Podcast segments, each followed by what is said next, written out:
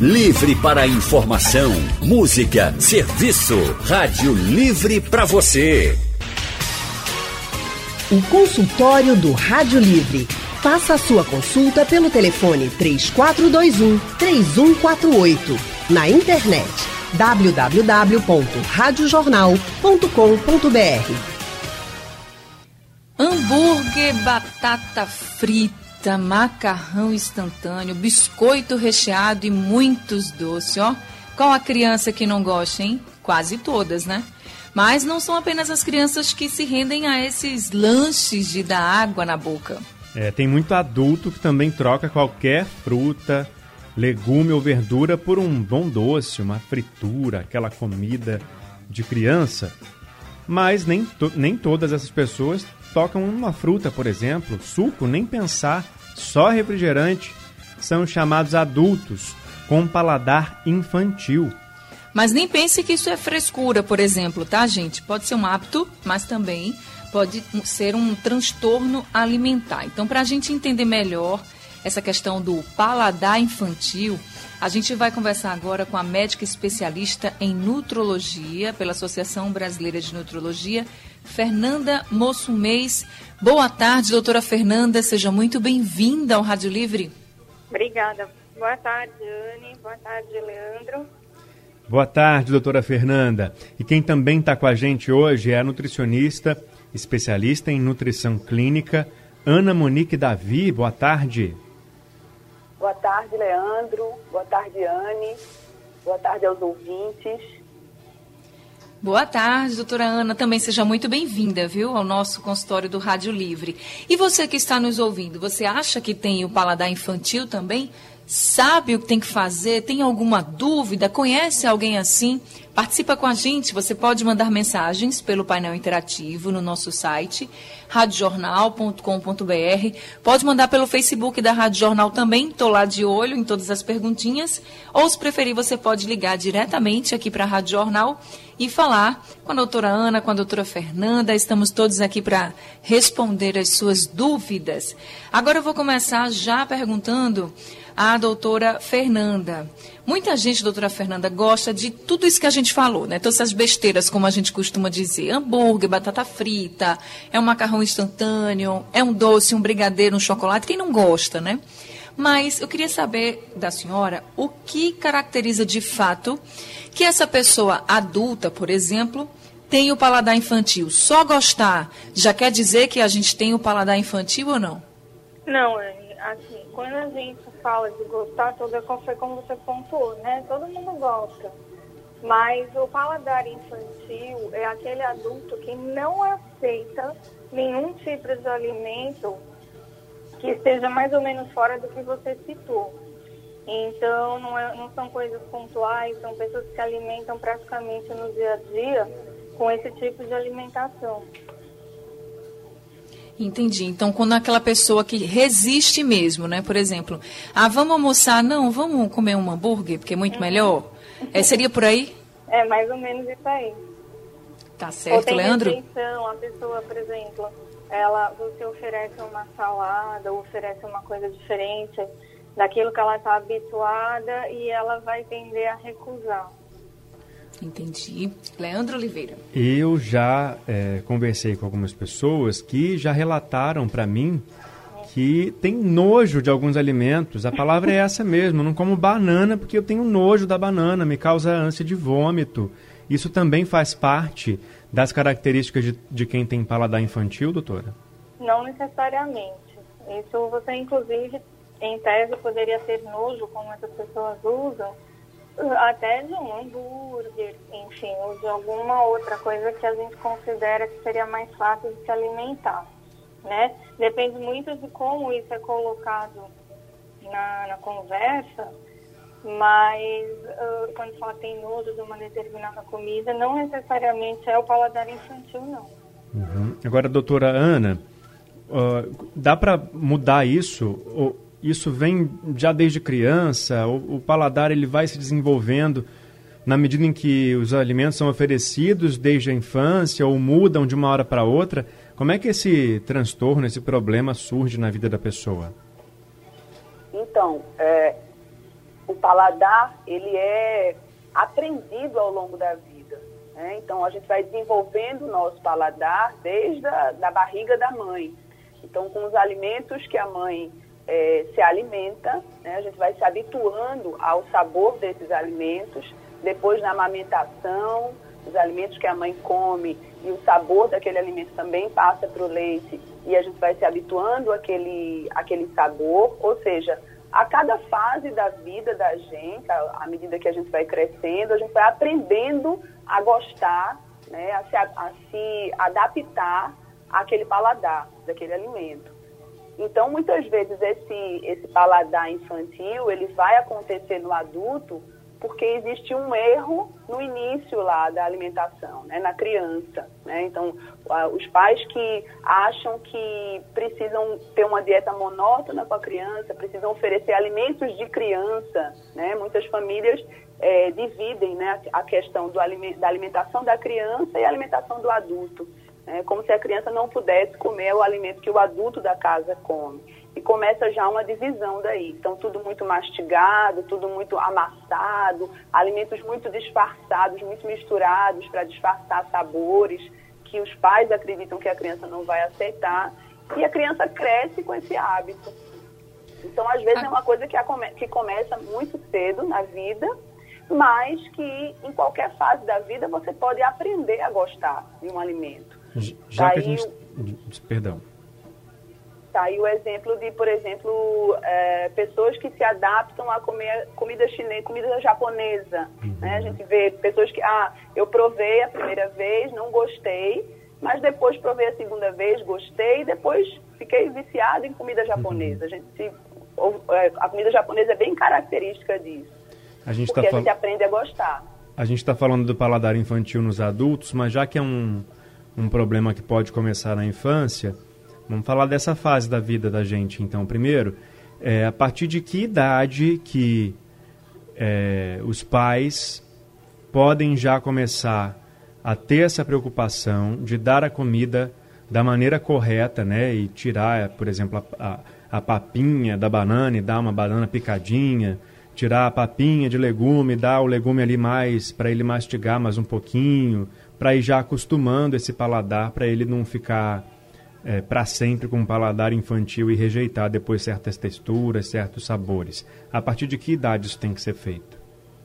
Então, a partir da introdução alimentar, que a gente chama da alimentação complementar, né, onde a mãe começa a desmamar, tirar o leite materno e iniciar a introdução de outros alimentos, né, é, esses alimentos, na verdade, o mais importante, mais importante do que você oferecer o alimento na forma de papinha ou de suco, é você ter uma variedade desses alimentos.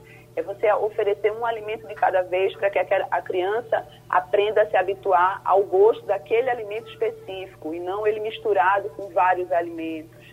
E nunca desistir na primeira tentativa. A gente é, costuma dizer que para você é, dizer que uma criança não gosta de determinado tipo de alimento, você tem que oferecer 10 vezes esse alimento de formas diferentes, em preparações diferentes. Então, se eu ofereci 10 vezes esse alimento para a criança e ela não comeu, ela não gostou de jeito nenhum, é porque realmente ela não gosta daquele alimento. Mas muitas vezes os pais desistem na primeira ou na segunda tentativa. Uhum. Aí lá na frente vai ser o adulto que pode desenvolver o paladar infantil. Anne. Queria perguntar agora para a doutora Ana o seguinte: uma, quando a senhora fala, por exemplo, tem que oferecer 10 vezes o mesmo alimento.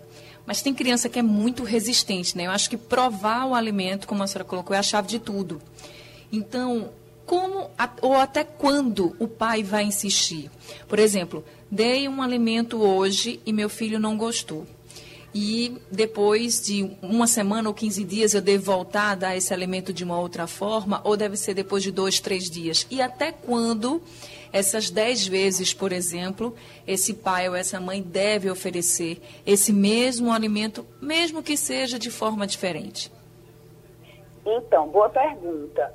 A gente tem que ter consciência também que as pessoas vão ter gostos e que são coisas individuais né? Eu posso realmente não gostar de certo tipo de alimento.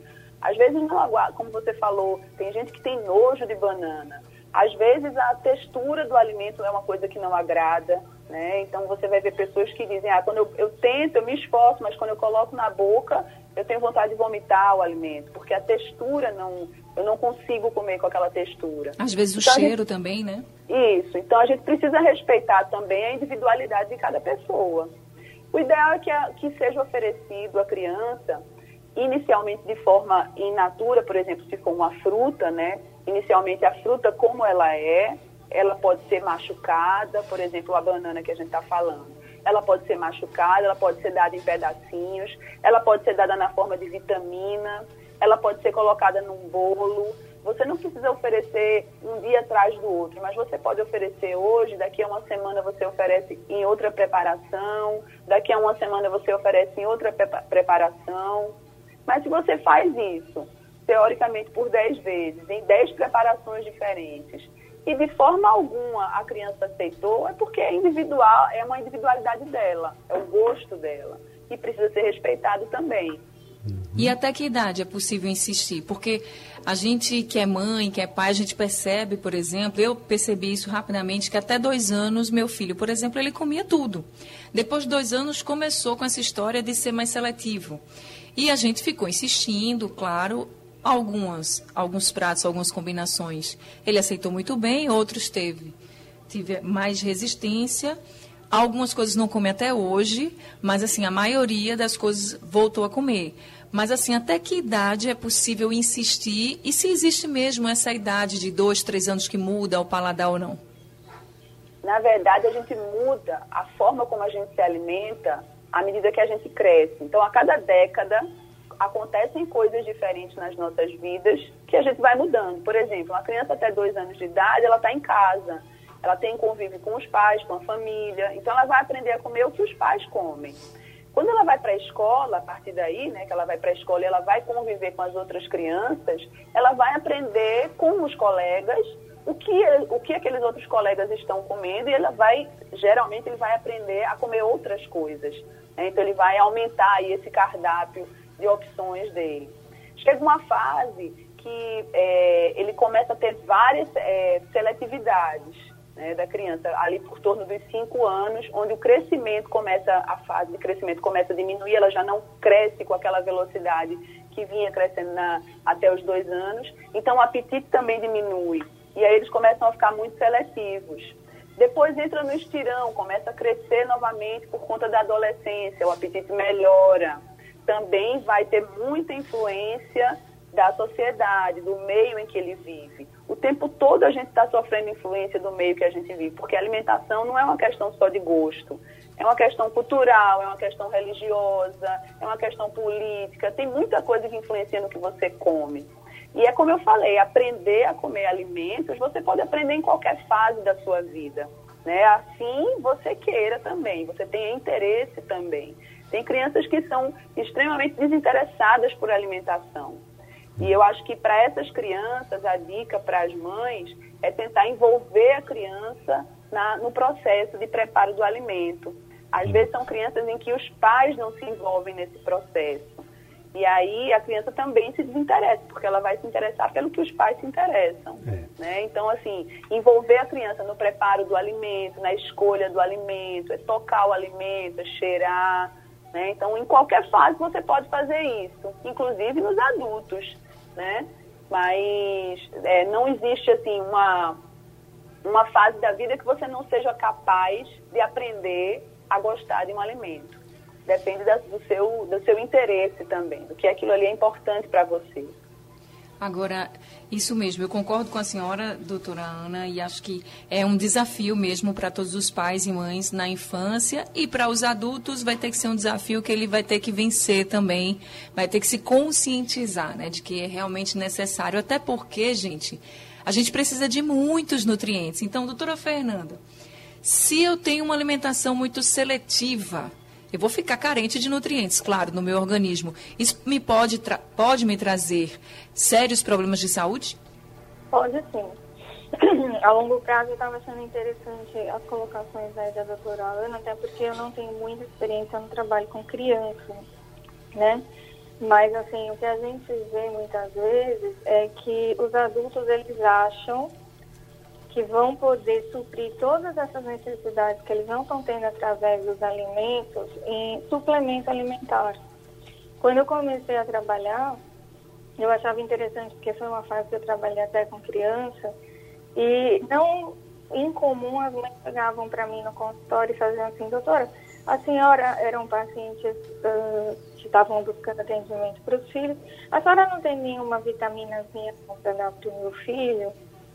E aí você começa a ver, Anne, que tem esse, essa estrutura, como a, como a Ana falou, do, do hábito dos próprios pais, né? E o hábito cultural.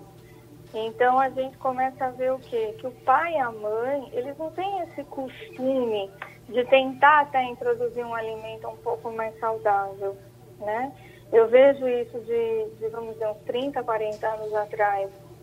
Tem uma questão grande cultural aqui no Nordeste, que as pessoas não têm muito realmente esse hábito de fruta, legume e verdura. E por outro lado, eu acho que nos últimos 10 anos, o que tem, assim, o pessoal tem priorizado mais até esse tipo de alimento por uma questão de praticidade, né? Então as pessoas às vezes elas acham assim, elas falam, olha, mas acontecer não tem tempo, eu trabalho, né? Eu falo eu também. eu faço a minha comida. Então é uma questão de ajuste. O, a vitamina C, por exemplo, que você extrai, que foi a sua pergunta, né?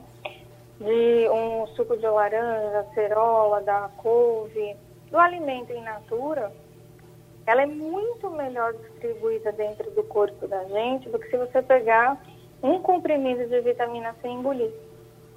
Porque o nosso organismo ele já está preparado para receber os nutrientes do alimento, né? E eu acho que o adulto ele já é bem mais complicado para mudar o, o hábito alimentar. Eu brinco aqui em casa que o meu marido tem paladar infantil. Até quando eu comentei com ele que eu ia falar sobre isso, ele falou, você tá mentindo, brincadeira. Eu falei, não é verdade? Porque. Tomara é que ele coisa... esteja ouvindo agora. É, eu, tento catequizar aqui em casa, sabe? Mas é aquela coisa assim, você faz qualquer coisa diferente, ele nem reclama, ele simplesmente não come e não experimenta e não quer mudar o hábito, enfim. E aí, assim, às vezes eu tento fazer algumas coisas, como a Ana falou aí, né? De dar uma misturada em alguma coisa escondida, mas não rola nem beterraba na sopa que ele percebe que tá diferente, entendeu?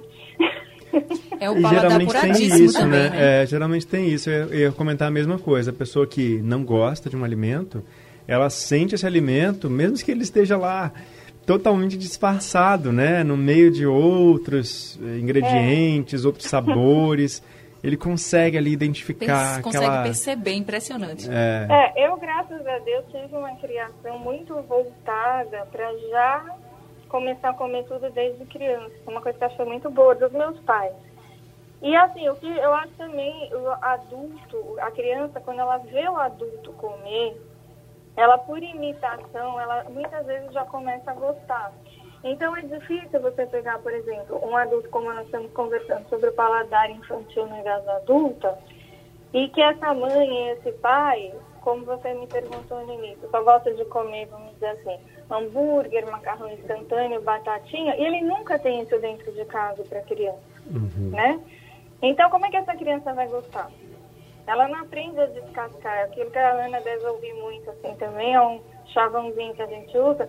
As pessoas hoje, elas descascam menos e comem mais coisas embaladas, uhum. né? Abrem e embalagens aí, em vez de tirar as é, cascas. É, abrem um saco de bolacha em vez de abrir uma banana. E é, o que eu acho que é bacana, como a gente está conversando sobre isso hoje, algumas pessoas podem ter o interesse de mudar, uh, seria realmente quando for só uma questão de praticidade, tentar escolher também alimentos que venham da natureza e que tenham essa praticidade, né? Porque não é tão difícil a gente comer uma maçã na rua, abrir uma banana, uhum. não, não, demanda tanto trabalho assim. É. E às vezes até a, a, a, natureza faz o papel dela perfeito, né? E aí vem o supermercado e coloca aquele alimento embalado dentro, dentro de um plástico com um, um papel filme e aí deixa mais difícil aquele alimento que era para estar tá pronto ali, se transforma num, num, numa coisa complicada de se consumir. Ah, e a gente vê muitas doenças realmente, até assim, hoje uh, você tem um aumento da obesidade em função, uhum. muitas vezes, sim. paladar infantil, né? Porque Doutora. na hora que a gente consegue dar alimento melhor, sim, desculpe. Hambúrguer, batata frita, chocolate. De vez em quando é bom, não faz mal. Mas tem gente que só come isso.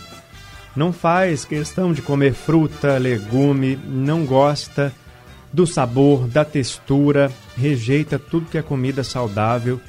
E aí é o que os especialistas chamam de adultos com paladar infantil. Esse é o assunto de hoje no nosso consultório. Estamos conversando com a doutora Fernanda Mossumês e também com a doutora Ana Monique Davi. Uh, a gente já falou na primeira parte sobre o que pode causar esse paladar infantil, né? Desde a infância, os hábitos da alimentação podem levar um adulto a desenvolver o paladar infantil e falou um pouco sobre o problema que ele pode gerar na vida adulta, né? E agora a gente vai falar sobre as consequências que o paladar infantil podem, pode provocar para quem não consegue se livrar dele. Às vezes tem a consciência, mas não consegue mudar. E aí, doutora Fernanda, o que, que isso pode trazer de ruim, de prejuízo para a nossa saúde? A pessoa que não come nada do que é saudável. Várias doenças que a gente chama de crônicas, né? Elas muitas vezes advêm da alimentação. Então, esse paladar infantil, todos os alimentos, na grande maioria das vezes, eles são muito ricos em açúcar, em gordura, né? É o que a gente chama, assim, praticamente sem nutrientes. Então, muitas vezes, não é incomum existir uma classificação que a gente fala do obeso desnutrido, porque essas calorias são calorias vazias. As pessoas não têm, assim, a oportunidade de estar comendo tudo aquilo que vai até prevenir doenças a longo prazo. Então, eu acho que a coisa mais grave é a própria obesidade, né? E dessa obesidade acaba vindo pressão alta, uma diabetes, uma diabetes enfim. E uh, as outras deficiências, na realidade, de vitamina, elas já são um pouco mais difíceis. Realmente a pessoa precisaria não se alimentar de nada, assim, o tempo inteiro que fosse mais saudável. Mas aí você tem o cansaço, essa desnutrição, essa falta de ânimo, né? Em alguns casos até depressão. Então é muito importante a gente entender, porque quando a gente fala, por exemplo, de valor calórico de um brigadeiro e uma maçã, eles praticamente se equivalem. Mas em relação à quantidade de nutrientes que o corpo precisa para desenvolver uma série de reações dentro dele para não adoecer, o brigadeiro perde infinitamente. Uhum. Doutora Ana, a pessoa que precisa se adaptar a uma alimentação mais saudável, primeiro ela tem que querer, né? E aí depois, como essa mudança deve ser feita para que não seja de uma forma tão drástica e sofrida? para essa pessoa que tem paladar infantil? É, você falou, primeiro tem que querer. Acho que querer é o primeiro passo. Entender que tem alguma coisa errada com a minha alimentação e com a minha saúde, consequentemente. Doutora Fernanda falou aí das consequências é, metabólicas, né, de obesidade, de, de, depressão. A gente tem que falar também de isolamento social, porque uma pessoa que não que não é capaz de sentar e partilhar com a família uma refeição, porque vai ter uma série de restrições, ele termina tendendo ao isolamento, né? Vai, vai ter aquele pratinho separado, vai ter aquela refeição separada. Então, tem outras situações, tem outras questões, inclusive sociais aí envolvidas, que podem evoluir com transtorno também, né, restritivo. Então, primeiro ela precisa entender que tem alguma coisa errada e precisa querer mudar. O querer mudar é o primeiro passo.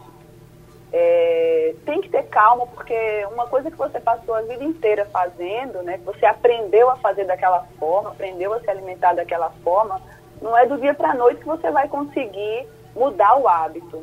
É, o hábito é uma coisa que a gente tem, precisa de tempo para criar, porque é uma coisa que você faz automaticamente. O seu cérebro ele já lhe comanda de um jeito que você não gasta energia para fazer uma coisa que é seu hábito. Então tem que ter calma, tem que ser gentil consigo mesmo, tem que ter paciência. É, se as mães acham complicado fazer isso na infância, eu posso garantir que é muito mais complicado fazer isso na idade adulta. Então, por mais trabalho que a criança dê, é melhor investir na criança, porque o que ela aprende a fazer na infância, ela guarda durante toda a vida, mas para você mudar isso na idade adulta é muito mais complicado. Então tem que ter paciência, tem que ter calma, tem que ser gentil consigo mesmo e tem que se envolver com o alimento. Né? Então, por exemplo, tentar experimentar um alimento de cada vez, começar com frutas, se as frutas forem uma coisa, geralmente elas são mais bem aceitas por conta da, do sabor adocicado, elas são mais bem aceitas do que os vegetais, então tentar começar pelas frutas, introduzindo uma fruta, duas frutas ao dia, e junto com alimentos que você já tem o hábito de comer. Então, por exemplo, se eu tenho o hábito de tomar um determinado tipo de suco, eu posso misturar uma fruta que eu quero experimentar naquele suco. É, misturar com alimentos, com preparações que você já faria no seu dia a dia, então colocar um recheio a mais num omelete que você já, já tenha costume de comer, ou numa tapioca que você já tenha costume de comer, e ali você colocar um recheio diferente de um alimento novo para provar. É, mas assim, tendo consciência de que você quer fazer aquilo ali, de que aquela mudança é importante, de que aquele alimento vai fazer bem para o seu corpo. Então, com um, um pensamento positivo sobre aquilo ali, né? E eu acho que também tentar entender de onde vem essas, essas fobias, esses, esses medos de alimentos novos, de onde é que vem essa rejeição do alimento, né? Tentar entender o que foi que aconteceu durante a sua vida que fez com que você tivesse esse tipo de alimentação tão restritiva. Né? Uhum. Tentar se entender para poder conseguir modificar o seu estilo de vida, porque isso faz parte de um estilo de vida. Né? Uhum, certo. Anne? Doutora Ana, quem quer realmente mudar o hábito, normalmente vai querer assim ver um resultado mais rápido. Né? Pelo menos uma semana, duas já está se acostumando a comer, até para se estimular. É como, por exemplo, você quer perder peso e aí começa a fazer uma dieta e na primeira semana não perde nada, na segunda não perde nada e aí já faz, ah, não serve. Então eu queria saber da senhora se nessa reeducação alimentar, nessa redescoberta mesmo de novos sabores, se existe assim, por exemplo, um tempo, se as pessoas até perguntam isso, em quanto tempo eu vou começar a gostar ou então pelo menos me acostumar com alguma coisa. Tem um tempo mínimo ou máximo para que as pessoas comecem a gostar de algo, daquele, daquela variedade toda, daquele cardápio todo em que é apresentado? Não, não, não é, é, complicado a gente falar que vai existir um tempo. Né? O que vai acontecer é que você vai perceber que aquilo virou um hábito que, por exemplo, geralmente quando a gente faz, faz reeducação alimentar, e, e, e sempre que a gente trata de alimentação, as pessoas querem resultados rápidos, né? Impressionante. Isso. Todo mundo quer resolver o seu problema com a alimentação. Às vezes um problema que vem a vida inteira, ele quer resolver em uma semana e, Exatamente modificar assim, né? totalmente, né? Isso é bem complicado, porque essa ansiedade não funciona com a alimentação, não funciona com a vida, na verdade, né? A gente mudar um hábito é uma coisa difícil, é uma coisa complicada mas precisa de disciplina, precisa de persistência, né? E você vai perceber, quando é que a gente percebe que a coisa fez efeito? Quando aquela ação, quando aquele, aquela necessidade daquele alimento passa a ser uma coisa normal no meu dia a dia. Então, ah, hoje eu ei, não comi minha fruta hoje. Né? Eu vou lembrar que eu não fiz aquilo. Eu vou fazer aquele, aquela refeição automaticamente, sem nem pensar. A gente não faz, muitas vezes a gente não come sem nem estar tá com fome, porque é o horário de comer, porque a gente Isso. criou um hábito de comer naquele horário. Né? Então, quando as coisas começam a funcionar dessa forma, eu começo a perceber que o meu hábito começou a mudar. E isso é muito positivo. Mas não é uma coisa rápida, vai, de, vai é, ser diferente de pessoa para pessoa. Porque vai depender de, da, do, da sua insistência, da sua disciplina, né, da sua regra. No começo você vai precisar ter alguma coisa lhe lembrando daquilo. Mas depois você vai começar a fazer sem nada lhe lembrar. Você vai fazer porque o seu corpo tem necessidade. Então virou um hábito. Certo. Vale a pena, a senhora acredita que vale a pena, por exemplo, ah, eu gosto de arroz ou macarrão, né? Batata frita e carne. Vamos dizer que essa seja uma, uma refeição que a pessoa gosta desde criança. E aí, mas não, não me dou bem com verdura, com legume, vale a pena colocar a verdura, mesmo tendo aí a batata frita, para tentar se acostumar também a comer algumas verduras ou legumes, sem deixar de lado o que gostava de comer? Vale, com certeza, com certeza. A intenção não é to tornar a refeição uma tortura para ninguém. Né? A gente não pode é, tratar uma coisa que é tão sagrada para a gente como, como se dois e dois fossem quatro. Não é assim, né? Em, em nutrição não existe essa matemática. Então, a gente tem que ter calma. E como eu falei, tem que ser gentil consigo mesmo. Tem que entender por que, que aquilo ali é importante. Mas eu estou acrescentando um alimento a mais. Né? Então, eu não vou deixar de comer minha batata frita, porque já que é um alimento que me traz um prazer, me traz uma sensação boa, né? me traz uma lembrança boa. Eu tenho uma relação afetiva com o alimento também. Né? Então, eu não vou deixar de comer aquilo ali, eu só estou acrescentando coisas diferentes. Eu não estou tirando nada, eu estou acrescentando alimentos diferentes. Uma alimentação saudável é uma alimentação em que tudo é permitido, mas tudo dentro de um equilíbrio, dentro de uma quantidade, né? dentro de uma organização. Né? Certo. Doutora Fernanda, todo mundo que tem paladar infantil tem um transtorno alimentar? Não. É, na verdade, o transtorno alimentar ele é uma categoria, né, que tem subcategorias dentro. Algumas pessoas que podem ter um transtorno obsessivo compulsivo, que é uma coisa bem específica, aí pode ter essa aversão à comida, textura, aparência da comida, enfim. Isso sim, mas não é uma regra, tá?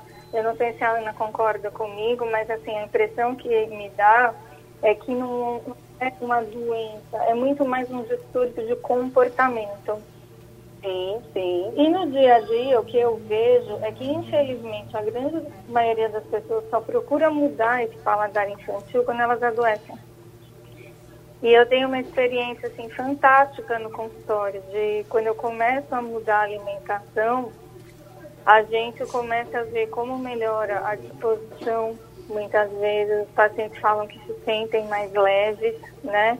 E como eu acho que nós estamos num programa onde algumas pessoas não vão ter oportunidade de um acompanhamento nem médico e nem nutricional, é sempre conscientizar dessa importância de começar a introduzir, né? Não, não ser uma coisa assim, quando chegar no limite, que você precisa já mexer em tudo porque o, o colesterol está muito alto, a glicose está muito alta.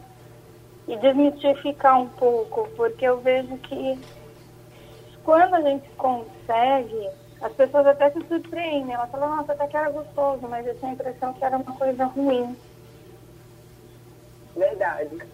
Tá certo, Leandro? Ou seja, tudo é possível quando a gente quer que aconteça, né? E, e também... fazer de uma forma tranquila. E fazer uma forma gostosa, sabe? Uhum. Por exemplo, uh, o que a Ana estava comentando no início em relação à apresentação do alimento. Uh, como eu disse, eu sou uma pessoa assim, já bem habituada com esse problema dentro de casa. E uma vez a gente saiu para comer e tinha lá arroz de couve-flor. Ele olhou assim, você já não vai aguentar comer. Então eu fiz uma parte você não comer, eu como. E adorou. Olha aí. Vamos tentar, tentar. É, então é uma questão de é. você assim, eu não gosto de tomate cortado, sei lá, em fatias, então vamos tentar pelo menos começar a fazer ele em quadradinho, um molhinho mais de tomate caseiro. Uhum. Bota um né? pouquinho, não precisa botar muito, né? Vai é, começando devagar, comendo, comendo pelas beiradas, né? É, é, a história é muito comportamental, uhum. né? Uhum. É assim, minha mãe não comia, meu avô não comia, minha bisavó não comia, eu não como, meu filho também não vai comer. Verdade. Mas tem gente. Já, eu já, já, vi mães, eu já vi mães falar exatamente isso, que não vão oferecer suco de caju para o filho. Ué, mas por que não vai oferecer? Ah, porque eu não gosto de suco de caju. É lógico que ele não vai gostar de suco de caju. Então, assim, nem deu a chance da criança de experimentar o suco de caju para ela dizer se ela gostava ou não, né? Uhum. Bom, doutoras, infelizmente nosso tempo acabou. A gente podia ter conver... conversar até mais tempo sobre o assunto, porque rende bastante mas a gente deixa para uma próxima. Obrigado, viu, doutora Fernanda, pela sua participação. Tchau, Ana. Obrigada, doutora Fernanda. Muito obrigada pelas orientações e esclarecimentos no nosso consultório também. Doutora Ana, muito obrigada também pela sua participação aqui, por todas as dicas que a senhora deu também para as pessoas. Obrigada. Eu que agradeço vocês, foi um prazer. Anne, Leandro, doutora Fernanda também. Prazer. Valeu, doutora Ana. Obrigado também, viu? E se você que está ouvindo a gente quer ouvir de novo o consultório, perdeu alguma parte, quer compartilhar com seus amigos, tem alguém, conhece alguém que é aquele cara que não consegue comer muita coisa, tem um paladar infantil? Daqui a pouco tá lá no nosso site, o consultório, também nos principais aplicativos de podcast consultório também é reprisado durante a madrugada aqui na Rádio Jornal. E o Rádio Livre de hoje está chegando ao fim, mas amanhã a gente volta às duas horas da tarde com muito mais informação e prestação de serviço para você. Eu só vou corrigir Bom, a hora que eu atrasei um pouquinho o relógio aqui. 3h58, galera. Não 54 não. Às 3h58. então, Leandro, olha, bom descanso para você, boa tarde para todo mundo. Tá quase quatro horas aí, mas amanhã a gente volta é. às duas horas. Até amanhã. É que eu não quero que o Rádio Livre acabe, entendeu? a produção do Rádio Livre é de Gabriela Bento e Urineri, trabalhos técnicos de Edilson Lima e Big Alves. Diana Moura é a editora executiva e a direção de jornalismo é de Mônica Carvalho. Sugestão ou comentário sobre o programa que você acaba de ouvir, envie para o e-mail ouvinte@radiojornal.com.br ou para o endereço Rua do Lima 250, Santo Amaro, Recife, Pernambuco.